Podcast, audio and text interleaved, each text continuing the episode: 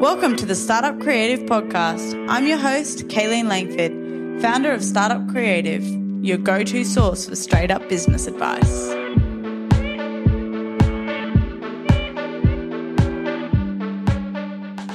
Hi, guys, and welcome back to the Startup Creative Podcast. I'm your host, Kayleen Langford, founder of Startup Creative. And on today's episode, I was lucky enough to sit down with what I'm going to call a bit of an elder in the world of business and entrepreneurship in the most loving, honorable, respectful way. I was lucky enough to sit with Mukti, who is the founder of her own company, Mukti Organics.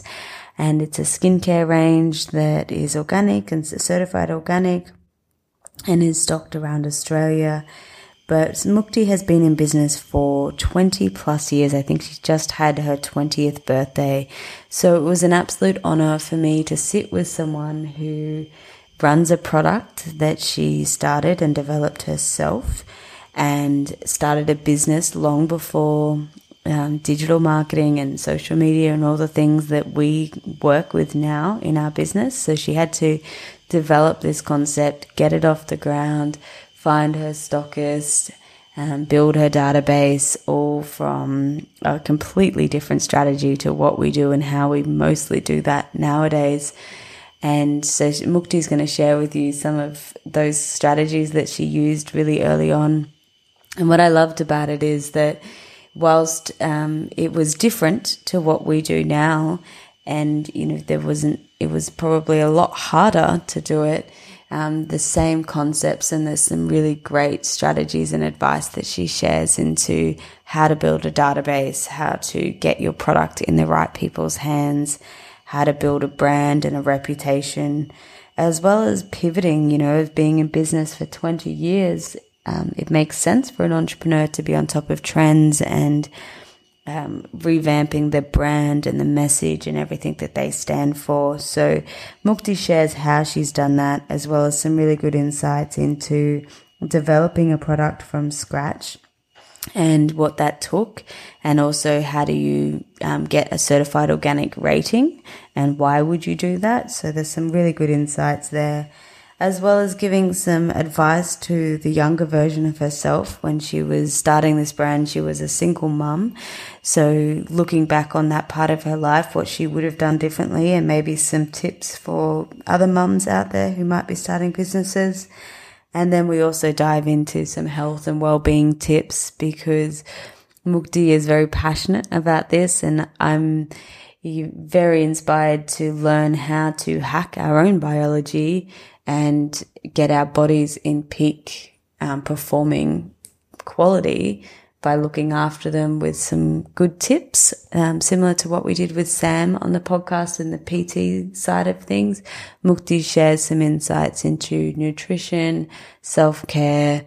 Um, we talk a little bit on cold showers and a few other little bits and pieces um, that might be helpful for uh, performing, I guess, like getting your body into a peak performance state, which is something that I'm definitely interested in. So enjoy this podcast. Mukti has so much wisdom to share. Um, she talks about funding her startup and every step she took in a really honest, raw, down to earth way. And it was an absolute honor to be able to break open her journey, but also extract the 20 years of absolute gold in business that she was able to share with us. Enjoy the podcast, guys, and I look forward to hearing what you think. Hello, and welcome to the podcast, Mukti. Lovely to have you. Yeah, lovely to catch up with you too. I think we tried to do this a little while ago, but the timing's actually really good because there's been a few things that have happened since we first went to chat. Yeah, it's um it's been a bit of a weird time and it's um there's been lots of amazing conversations we've been trying to have, but it's nice to finally be here. I'm looking forward to catching up and hearing more about you and your business. So thank you for for your time. Oh, thanks for having me. I appreciate it. My pleasure. All right. Well, we might jump into it, and I'm excited to um, dive a little bit deeper. I, am not sure whether we've had too much of the the beauty industry um, covered on our podcast um, for a long time now. So I'm excited to get your story and a bit of insights into what you do with your brand and, um, yeah, what the industry is like for our, our startups out there who might be looking to enter into developing their own brand in this space. So before we kick off, I might just get you to introduce yourself and your brand and tell us a little bit about what you do and how it came about.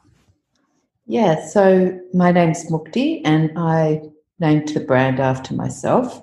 Um, retrospectively, I don't know whether I would have done that. I think back then my ego was a little bit healthier than it is now.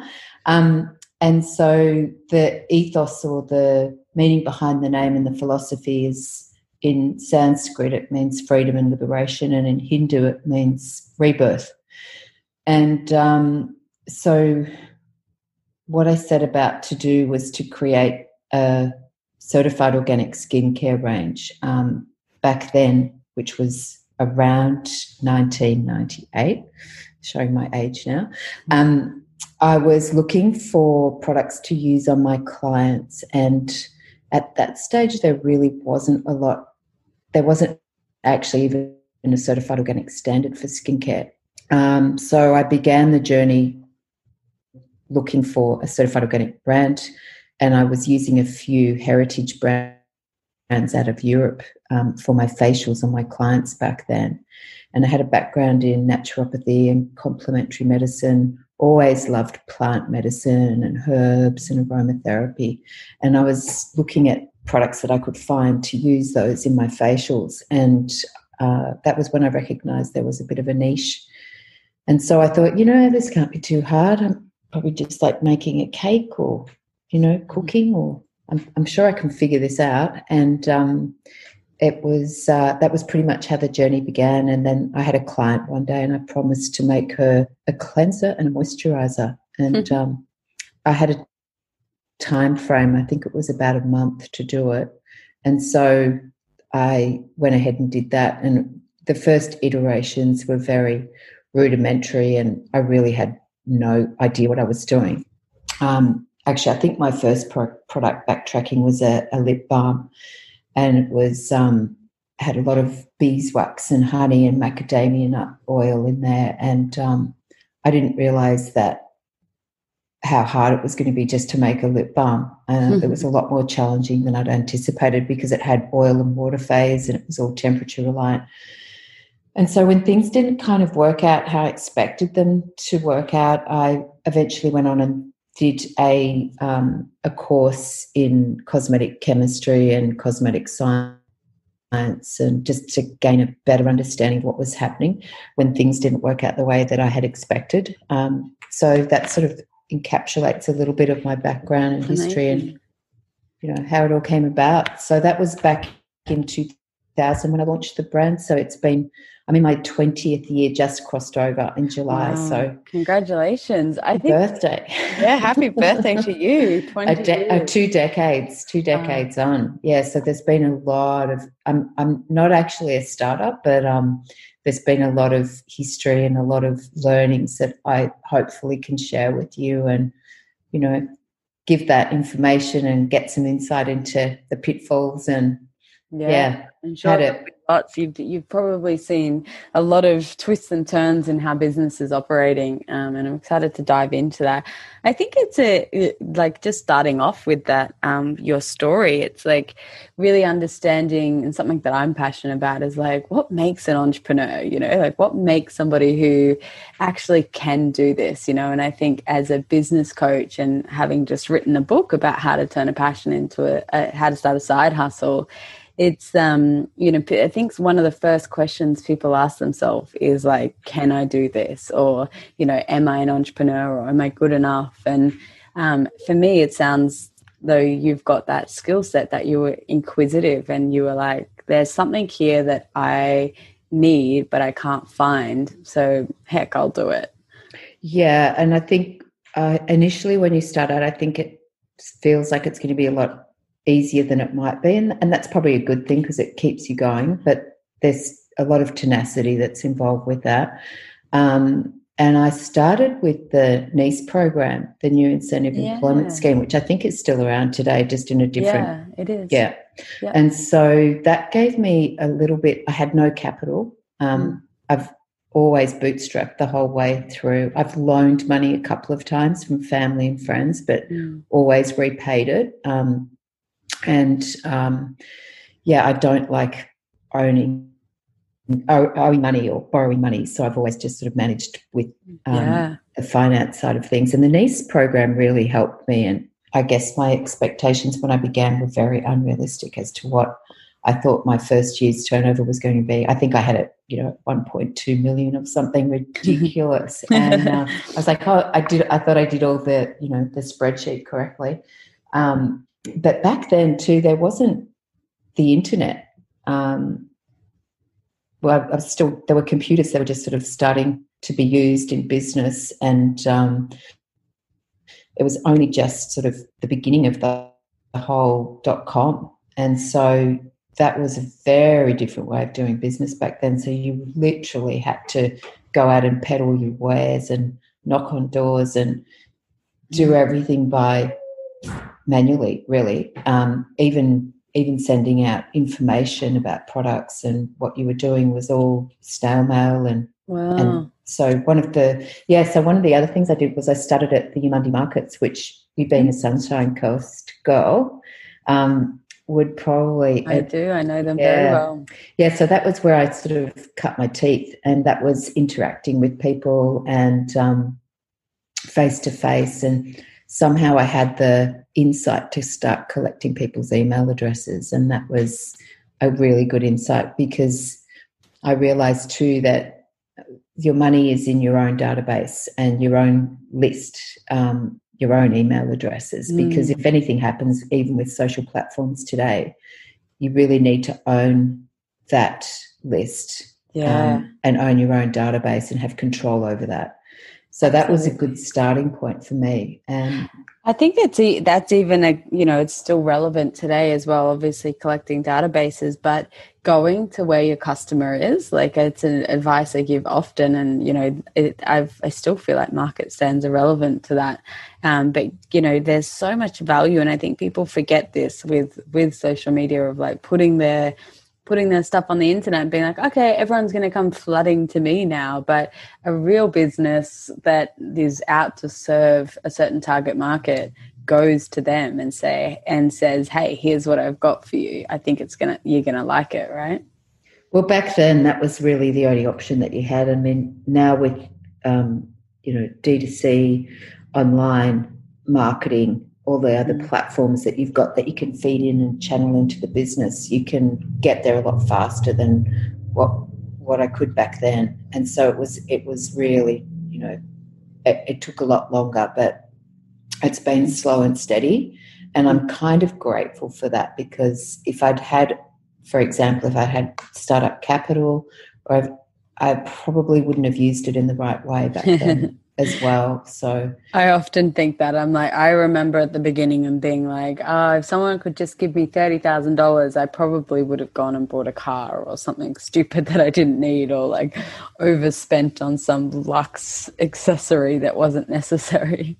Yeah, you really, like, if it makes you more um, creative if you don't have that money there because you've really got to, you've got to use whatever you can to to get to that next step or that next level or where it is that you're going. And I think overarching, you've got to have a really clear strategy and plan in place, and um, and bringing the right people on board onto your team in order to help you get there. And that doesn't happen when you're starting up because you don't have that finance. You're really just um, supporting yourself. And then I guess I'm lucky now too because my children have grown up. But back then I was a single mother so mm. it was pretty difficult juggling everything. Yeah. I think I um I don't I think I've got amnesia. because I look at some I look at some mums now who are, you know, working and running their businesses and it's just like, oh, how do you do that? And then I was like, oh, I actually did that. So it's when you started. Mm, Aisha, I had her when I was I'd already started the business, and Kiana was, she must have been about five.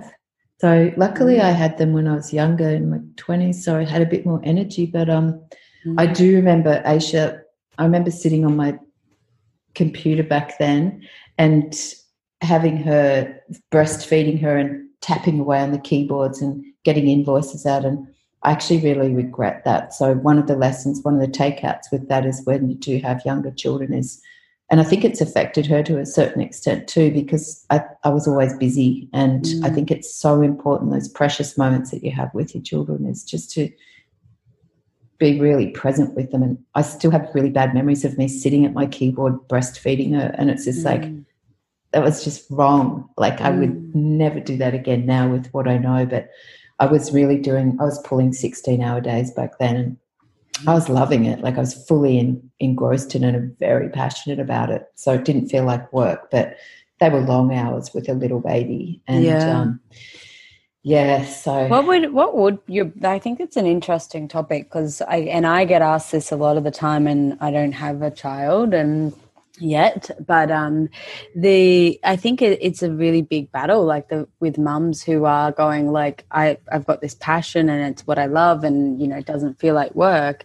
Um, but then also the other passion which is you know raising children and being present there as well. Is there is there any insights you would give to the younger version of yourself? Like if you were to look back on that you know that young 20s um, version of yourself like what would you say to her now yeah. Oh, look, the time goes so fast when you've got small children, and when you're in it, it doesn't feel like they that it is going fast. It feels like it's really a struggle. Um, I think if you've got a really good support team, and it does really take a village to raise a child, so making sure you've got as many people and as much support as you can, um, and just being really present with them and.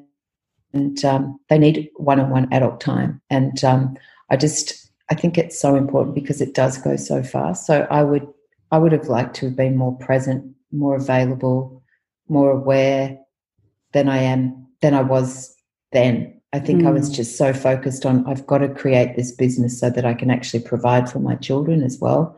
Yeah. I, I wanted them to have um, access to, you know, um, just not have the stresses that I was experiencing um, which they don't now, which is kind of lucky. But I think they appreciate that because they've also seen what I've gone through over the the years to create the business. So they really they don't take it for granted. So I think mm. that's good as a role model. But at the same time, I feel like I missed some of those really beautiful moments because I was so busy. Yeah. Um, so if you can do your best to balance it you know cut cut in the hours cut in the time and not resent them and not resent that time that you're having with them because it just it honestly goes so fast and it's so so precious mm. i actually have a bit of grief around it i think when i'm yeah. talking about it now i'm sort of tearing up because i'm thinking oh i wish i had you know really embraced those moments a lot more so mm. that would be really a, a you know my message in relation to that is don't miss their childhoods. Yeah. You might get them back. You just will yeah. not get them back.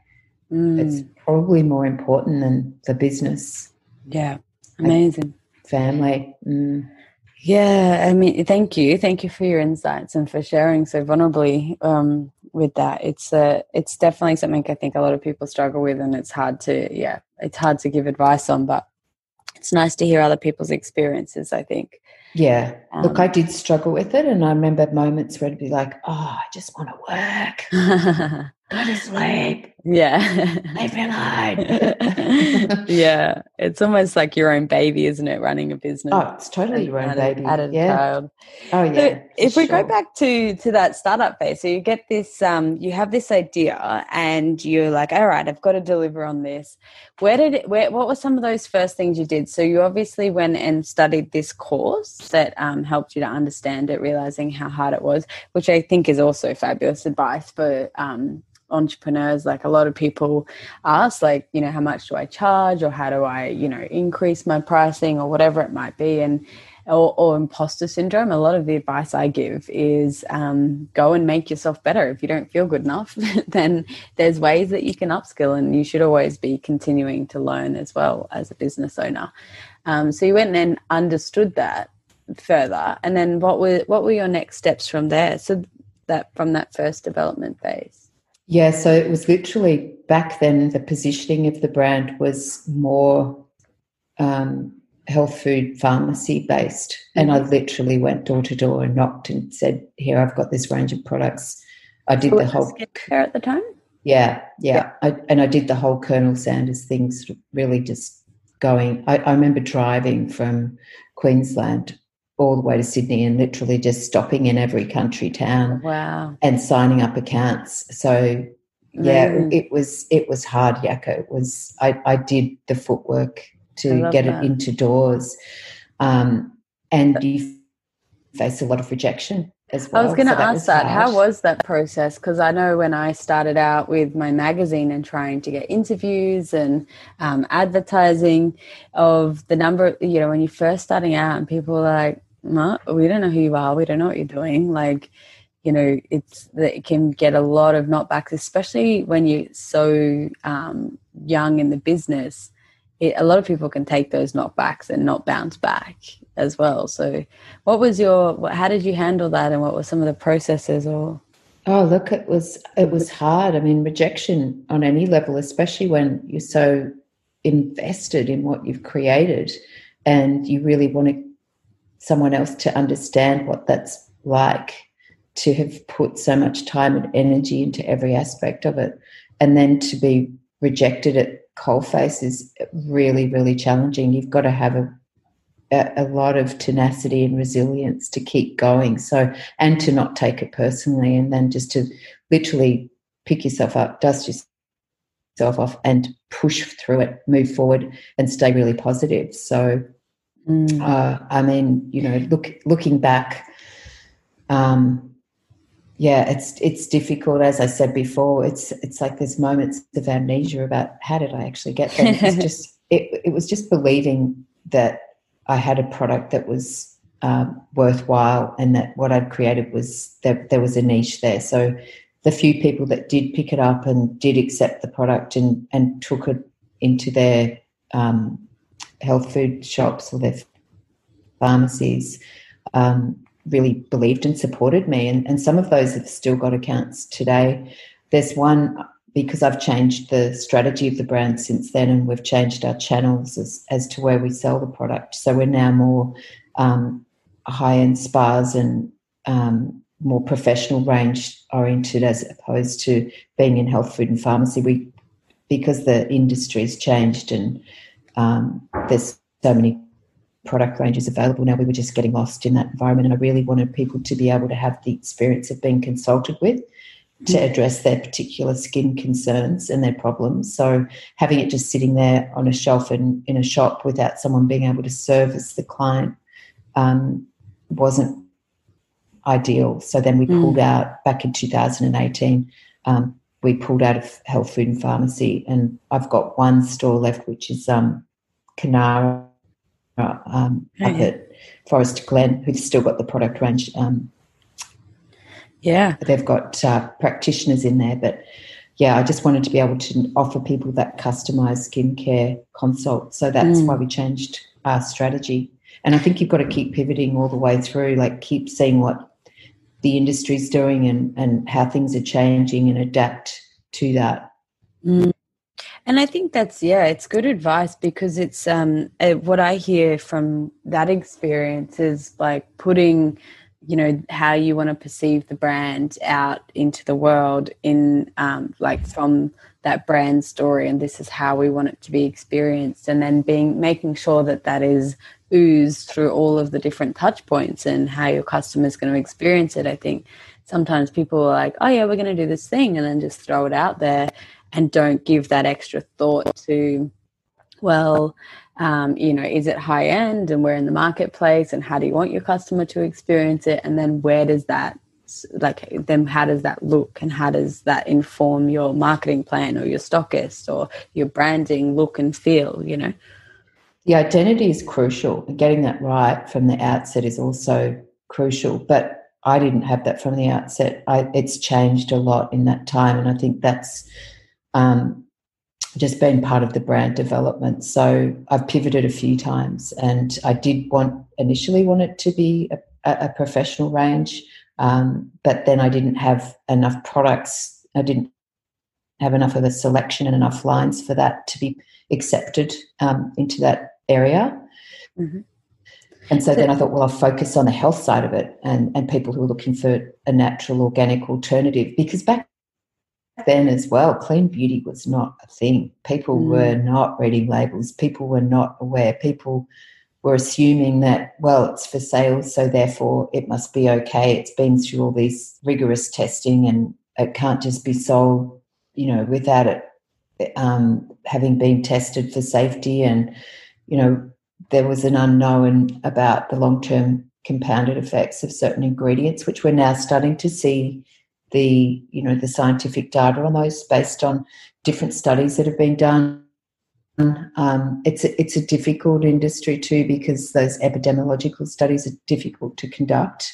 Um, but we all now know about you know a lot of people avoid parabens and a lot of people avoid EDCs, endocrine disrupting chemicals, and um, and the conscious consumer is now reading labels and just questioning um, those ingredients, which is why I sort of said about it and wrote my book a couple of years ago as well, um, which was all about the A to Z of ingredients that had been blacklisted. And then I hinged the whole book around that because I wanted it to be a really easy go to reference guide for people to make those decisions and make more informed decisions about what they were using and exposing themselves mm. to, because we still really do not know the long term compounded effects of a lot of those um, ingredients that are used in skincare and the interactions and um, yeah the jury's still out on those without being fear-based but it's just about empowering yourself with knowledge um, so.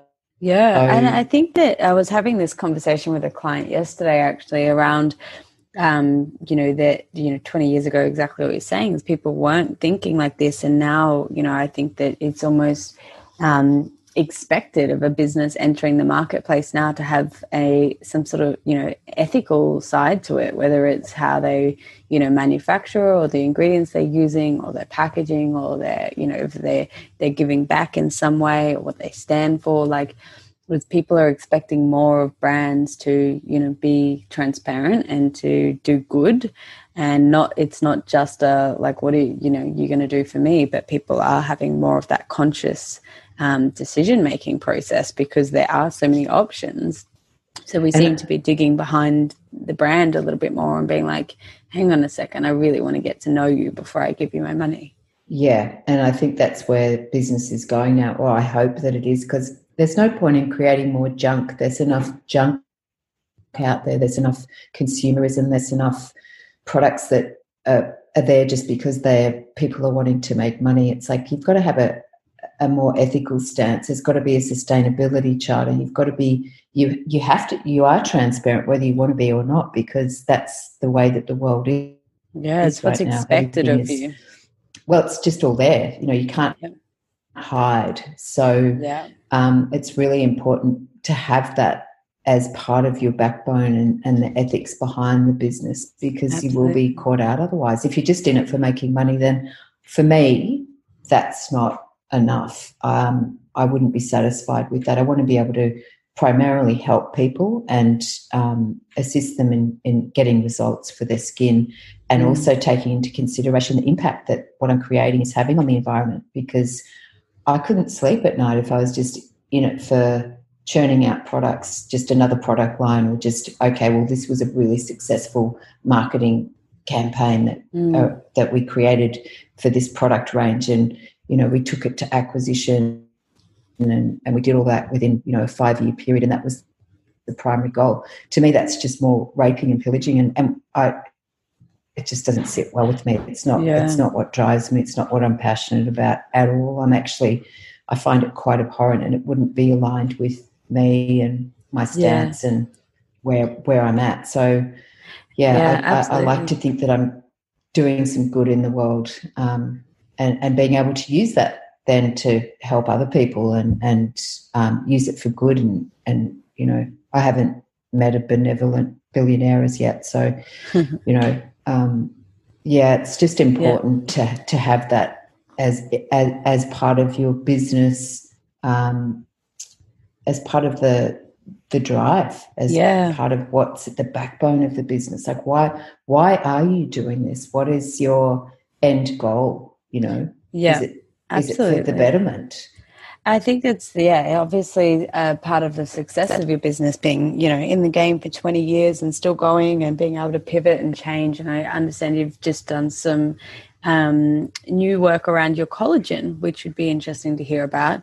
Um, but before we jump into that, I'm, I'm actually just for those who are who might be looking to enter the space of, of producing a beauty product um, or health or well being, you know.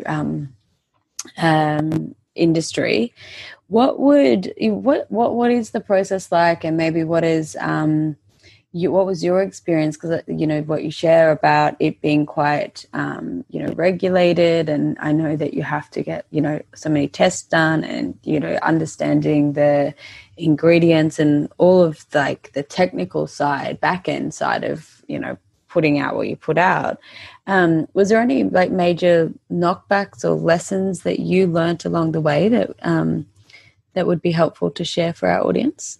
Yeah, so look, it, the industry actually isn't as regulated as you might think.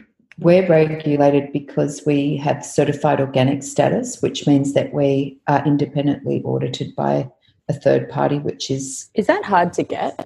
The- yeah, yeah. it is because you've got to everything.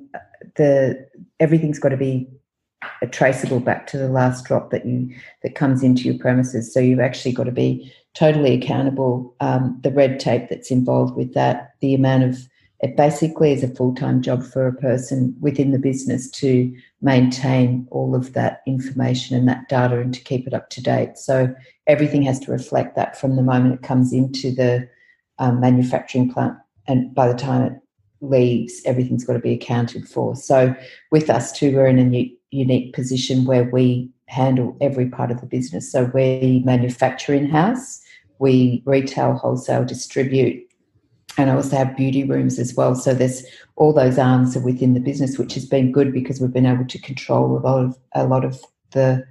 Um, like if I was reliant on a, a, an, a, an external manufacturer, for example, I could be in a little bit of trouble right now because there's been a huge um, amount of growth in the beauty industry in the last few months, in particular because a lot of people are at home, they're taking care of their skin, they're they've got more time. It's it's definitely a growth industry right now, and, and um, as a result of that, if I was relying on an external manufacturer and their production and their schedule, I think you know that could have its um, setbacks. So, in saying that, we've been we, we're in control of all those processes. And I could see earlier on when COVID was coming, I actually didn't know what was going to happen. I thought that it could go one way or the other, but I had this little bit of money that was sitting there, so I just invested it all in packaging and in materials because I felt that if everything was going to become if everything was going to stop, at least then we could still supply our domestic clients with the products. So you've really got to, and it's a very different environment that we're dealing with now. So you've almost got to preempt or, and, and you've got to take risks as well Mm. um, in relation to, you know, not knowing what the, the what what's going to happen next. And it's been such a, a tricky year. 2020 has just been an amazingly challenging year for so many people. And even with growth, then comes other obstacles and other roadblocks. Um, and you usually don't get to that point in business either where you can afford to get the right people on the team, the right people on the bus, um, have you know have those people there that can guide you. Um, I've I've been very fortunate now to be able to track that into my business and to be able to afford to pay those people to come on board in an advisory capacity. So we have an overarching strategic plan, Mm. um, and I can now get the right people to help me get to that, you know, to to get to that end goal. Um, But it is difficult when you first start because you can't necessarily afford to have those people in your business. So you literally have to do everything yourself. But yeah, I I think, think, it's always um, important to, yeah, to surround yourself, sorry, by people who expect or know more than you know. Um, absolutely. smarter, wiser, who've been there, who've been in the industry, who've done it before, and they can guide you Um, and I'm yeah, I'm very blessed right now to have someone like that in my business. So yeah, absolutely. I mean, I've, I've invested in coaches from day one in my business. It wouldn't be, you would never have started if I had I not had that person to bounce ideas off and and get clarity and you know like who's like, yep, you can do this and believe in you. And then as you're growing and scaling, bringing on those on the right people who can help you to dream bigger and logistically get there. Because I think as entrepreneurs, like you know your passion comes from you know the the beauty industry and like in producing a, a, quality product you're not meant to be able to under you know do all of it. Like that's being able to outsource other people's knowledge and skill sets is one of the fastest ways to grow i think. Yeah so having a mentor on board is is really important as well. And then also identifying what you like the aspects of the business that you you're good at and what you enjoy doing mm. so that that passion stays there because like in a 20 year history of the business that's obviously ebbed and waned at different times and i pulled myself out of the business i lived in indonesia for a couple of years in bali so i wasn't mm. actually there physically in the business yeah. um, but then the business is only as good as the input and what you put into it so i i've um, didn't experience as much growth in those years when i wasn't fully invested in it, but I had a little hiatus and I came back and, you know, in, invigorated. And again, you know, it's just so important mm. to hire the right people and to be very slow in that process and really vet your employees because as an employer, um, it's it's a lot more difficult to move people out of your business than it is to to initially hire them. So you're also going to be having very long term relationships with those people and very intimate relationships with those people, even more so than you would be having with your own family and your own spouse. So yeah. one of the key takeouts I'd really like to impress upon people is be very very very considered and very slow to hire and really yeah. vet it really, really vet those people that you're bringing into your business because you are going to have a long term relationship with them. Um, Absolutely. And there's a lot of trust and a lot of, uh, it's a deep relationship, and they've got to have the same values and the same ethos and the same vision as you've got to get you to where you want to go to. Yeah, great advice. Um, yeah. Yeah, uh, very, very vital. And I've heard that time and time again with people um, on our podcast and the magazines. So it's a good reminder. Um, we might jump into some advice around. I, would be keen to hack your um, your mind on, um, and we shared a little bit offline before we started the podcast recording. Um, having come out of the back of my book, when I know you know what it's like to oh, yeah. finish the book. Um, Congratulations, by the way, that's amazing. I'm, I'm sure you feel incredible relieved. Yeah, it's um it's been a wild experience of mm. um you know eh, I'm sure um for those at home Mukti also has a book um where so it, it, was you know what it's like of feeling like oh my god i'm doing writing a book and then you know the deadline starts to be fast approaching and then it's like shit i've got to actually write this book and then the self-doubt that's like can i write a book and then actually finishing and i, I was actually um, in a bit of like I was really teary after I finished. I was like, I can't believe mm. I just did that. And now I'm in this weird phase where I'm like, yeah, man, everyone can write a book. like it's probably part of my downfall of just like next, like what's my next goal? Like not soaking it up enough. Um, but what I was wanting to ask you is because I I think that it's in like I by no means was any um, great pillar of health throughout the last few weeks. There, I was doing crazy hours and you know not prioritizing nutritious meals living off uber eats um, you know finding it hard to remove myself from the desk and get up and exercise and things like that. But something that i did um, learn in or that i was studying whilst writing was this whole idea around motivation and mindset and you know something that everyone I think struggles with in achieving a goal, whether it's starting a business or growing a business or you know saving for a house. It's the the um, the mindset that tends to hold us back, and it's really easy, I think, to to be like you know just do it and you know kind of get some inspiration and stuff. But something that I learned um, in my studies and that I thought was really powerful is that we also have the ability to hack our biology and um, you know the chemical makeups in our body and um, you know what we're putting into it and things. And even if your mind's not totally on board you can actually do things that shifts you know the chemicals in your body whether it's you know doing some star jumps or you know um, watching a funny video or you know gratitude diary. Like they can all release chemicals in our body. But it made me think about um, be the whole idea of health and wellness and and maybe getting your advice on what are some what would you say are some um, some nutritional you know health tips that we can give to our entrepreneurs out there who maybe are putting in long hours or feeling run down or or lacking some clarity or ability to you know to think long term you know like um, longevity in energy levels and things like that would you have some insights into some little practical hacks that we can give people as to how to optimize their body for um, success in their business? sure. Well, I'll just give you my sort of routine and what yeah. I do, and that might be helpful, um, just as a bit of a template. So, my partner is um, a personal trainer, so everything that we do is around health, and we make those decisions and we make them right down to a cellular level. So, for example, I know I'm going to go out. It's Friday night tonight. I know that I'm going to meet a friend and I'm probably going to have a drink. So tomorrow I'm going to pay the price for of that drink. I'll probably I'm not a big drinker these days, so if I have one drink, it's going to affect me tomorrow. So I've got to prepare myself in advance for that. So when you start thinking of everything at a cellular level, that's when it all changes because say, for example, if you have some fried food and a cellular level, that's going to take six months for your body to rid yourself of that fried food that you ate.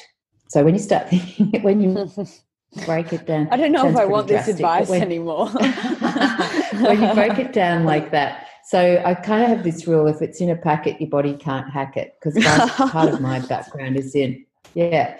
So it's usually got hydrogenated fats or sugar. It's been processed in some way. So your body's going to have to deal with that. So you're going to get inflammation. You're going to get mitochondrial dysfunction. You're going to get brain fog. You're not going to be thinking or operating at, at a high level if you're going to be putting that sort of stuff in. So I like to use the sun in the mornings. I like to use, I like to walk barefoot on the beach, get the energy, get the negative ions. Um, breathe, simple thing, breathing through your nose. Uh, um, start to be aware of people that breathe through their mouths and then start to be aware of where you're breathing. Are you breathing through your mouth or through your nose? That can also really help with your energy levels. Um, we do things like saunas and ice baths. We do the whole Wim Hof. We do a lot of breathing. Oh, wow. Yeah, we're, we're I'm trying hardcore. to get into the. Um, you are hardcore. I'm trying. My girlfriend's trying to get me into um, cold showers and I can do about 10 seconds of Wim Hof. That's great. Start somewhere. It's good to start somewhere. And it's sort of like, it's also putting your body under a little bit of healthy stress because we don't do that. We're so sort of, um, we, we, we like our comfort. So it's good to put yourself through that little bit of uncomfortable stress. Mm. Diving into the ocean in the middle of winter is obviously a really good reset if you can do that. Can Things you give like, me a quick little, just for those at home, because I know that it is like I always feel better after I do the cold shower, even though I whinge mm. and moan about it. Mm. Um, and try to resist it. Um, but do what is like the quick, quick little recap for Wim Hof? Yeah, so you could just start with like a 30 second um, do hot cold 30 yep. seconds on then go back to your normal normal temperature and then 30 seconds off. So you can just do it that way and then you can build up. But the main thing is is just building up to it. I mean if you're going to do a, an ice bath which is usually around three minutes you've got to do the breathing preparation before that. You wouldn't just go and put yourself in at zero degrees. You'd probably because everything in your body is screaming to get out. It's like oh, yeah. you're under complete duress. Um, and the, what does it do? What it, it actually, um, what, yeah, do you know? Yeah, there's there's there's lots of health benefits. It helps stimulate the brown fat, which is the good fat. It helps you your metabolism. Um, it helps with um, it's it it helps mainly with your mind health as well. But the, the other benefits are, um, yeah, putting yourself into an extreme situation, but then it also affects your whole physiology. So the the effects of doing it regularly on a daily basis is when you start to see the benefits of that um, and stretching yourself. Um, but yeah, the physiology behind it is um, it helps your immune system, it helps you to um, yeah. become more robust and more res- resilient. So there's so many different facets to it. Um, mm. The Europeans have been doing they've been doing it for years. They do they've been doing saunas and yeah. and um, and ice baths or, or, bathing in the cold and and also sunlight using sunlight as a form of healing. And right now, you know, it's really imperative that we look at um, staying healthy and fit and really building our immune system. So, you know, with that too, I can just sort of lead into the collagen side of it and yeah. why I created that product because um, everything, as we know now in the last 10 years, gut health is um, imperative as far as our overall health, immunity, and well-being is concerned. So I wanted to create a product that was going to help replace collagen, which has to come from an animal source, ideally. Um, marine collagen is known for protecting skin against um, UV light and helping with um, restoring uh, the lost collagen in the body as well. It helps with nails and hair and gut health. And then I put some other um, interesting antioxidant antioxidants in there from berries and vitamin C. Um, it's also got a prebiotic in there from Jerusalem artichokes, so that mm. helps with the gut health. Aloe vera, um, hyaluronic acid, which is also found in our bodies, which also diminishes as we age. Um, astaxanthin, which is um, from uh, which is a, a, a marine seaweed, and then resveratrol, which comes from the grapes um, so that's really good for anti-aging as well. So it was about creating a skin tonic. And so just you, to, is that part of your morning routine, your collagen? Yes, I'll have that. Um, usually, what I'll do in the morning is I'll have uh, a bulletproof coffee when I wake up. I've oh, actually yeah. been awake since four this morning. I like getting up at four. I usually do a meditation when before I wake up, just as I'm waking up, and then I'll get up. I'll have a, a bulletproof coffee and then I'll exercise, then I'll go to the beach, and then I come back and do a few hours in front of the computer. But y- your brain's only going to be able to work in a in a focused way for a certain period of time. So it's good to break that up um, and have your little pomodoros, not to be sitting at the desk for long periods of time. Yeah. Um, we're not designed to be sedentary. We're not designed to be sitting at desks. So incorporating some sort of movement in your daily routine is well. So you're not just sitting at the desk the whole time. Also changing your posture, moving around, maybe sitting at a coffee table with some bolsters, um, and then having another where you can stand up and work as well is also really good. So moving your workstations around rather than just staying in one position. Yeah. Um, I just like observing older people and seeing what their posture's like, how they're breathing, um, how resilient, robust they are, and then making a decision now as to how I want to be when I'm that age. And mm-hmm. there's it's not that many healthy older people that I've seen so far. And I'm not mm-hmm. saying that in a judgmental way. It's just more about mm, I want to if I want to continue to live, you know, and to a, a reasonable age. Another then, twenty years in business too. I don't know about that. well, I might pass that on to my daughters, but um, mm-hmm. but if I want to live to a healthy age, I want to start making those decisions now, or you really have to start making those decisions earlier in life because that sets you up for good health as you get older. So it's all about how do you want to age, and yeah. taking that into consideration with the daily choices that you're making, and that comes down again to that cellular level. If I do this, what's the payoff going to be? Um, mm. And I think it's good to look at older people that are in your life and make a decision as to whether you want to be like that and whether you you you are in control of of what your future is going to be by those choices and decisions, be it what you're thinking, what you're eating, what you you know what you're consuming. Um, mm. Are you sitting watching you know uh, the news on repeat day after day? You know, COVID 19 horror stories, fear, fear, fear, fear, fear. Mm. Not healthy. Like, remove those things that don't uplift you, that don't make you feel good, that don't make you feel positive, that don't energize you.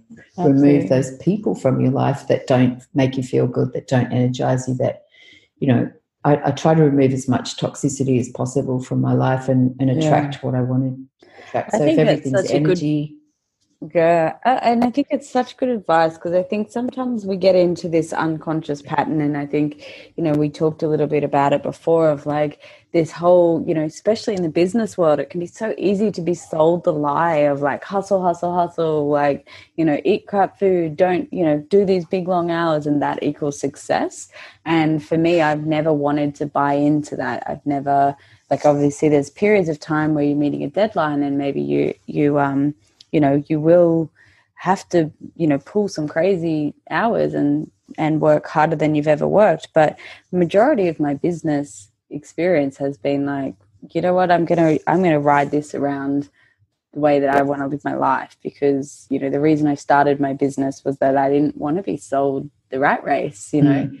um, so it's good to i think exactly what you're saying is being like where is you know these toxins in your life that are draining your energy? And if you really do you know i think then that's where you can get to that point where you can if you're living a healthy life that is um, conscious and you're aware of what you're putting in then into your life and surrounding yourself with then your energy levels are higher. You're able to do a couple of hours of work a day and produce the results that you might want to be producing because you're in a clearer headspace Absolutely. It's yeah. really, yeah. And then once you start to break that down, and, you know, life is just, it is, it goes fast and it is incredibly short. Like, I can't even believe that I've been in business for 20 mm. years and I can't believe that I have a 25 year old. You know, it's just like, how did that happen?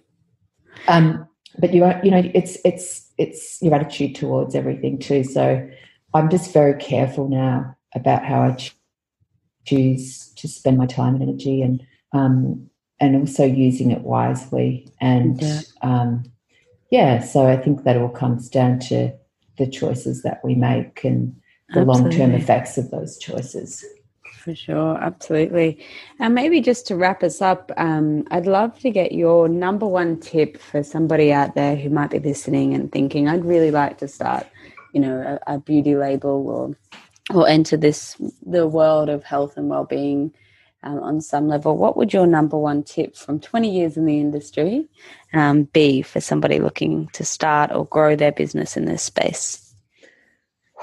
Wow, loaded question. Um, yeah, look, I would be looking at primarily what your objective is, like, and also looking to create something that is unique and different. Like, you've really got to try and find that niche without shooting your dreams down.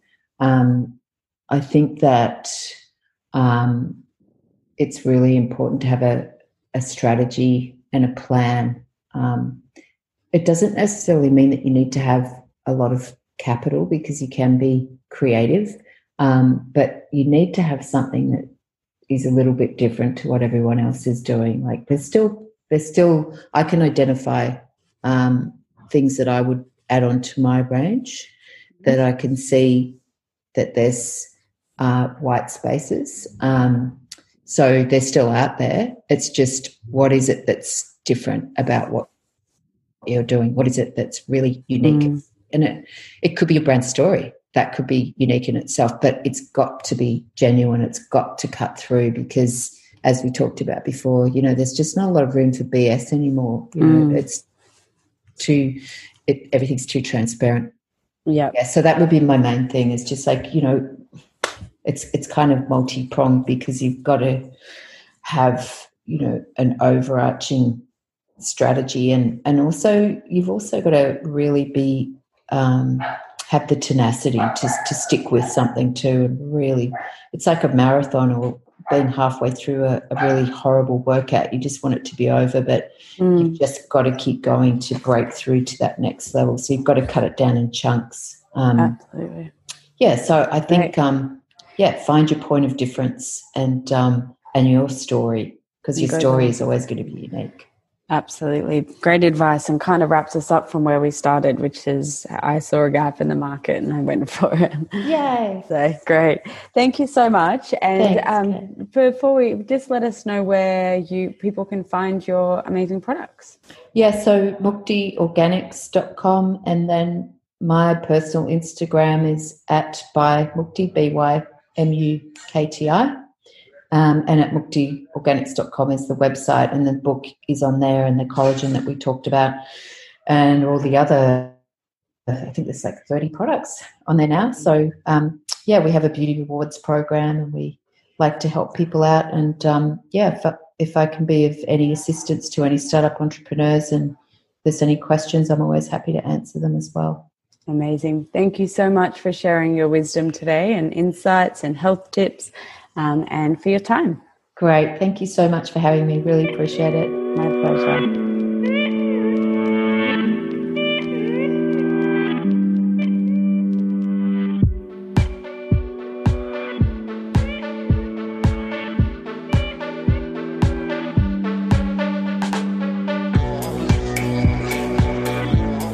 Thank you so much for tuning into the Startup Creative Podcast. If you get a chance, head to iTunes and leave a rating and review. And don't forget to hit subscribe so you get notified every time there's a new podcast up. See you next week.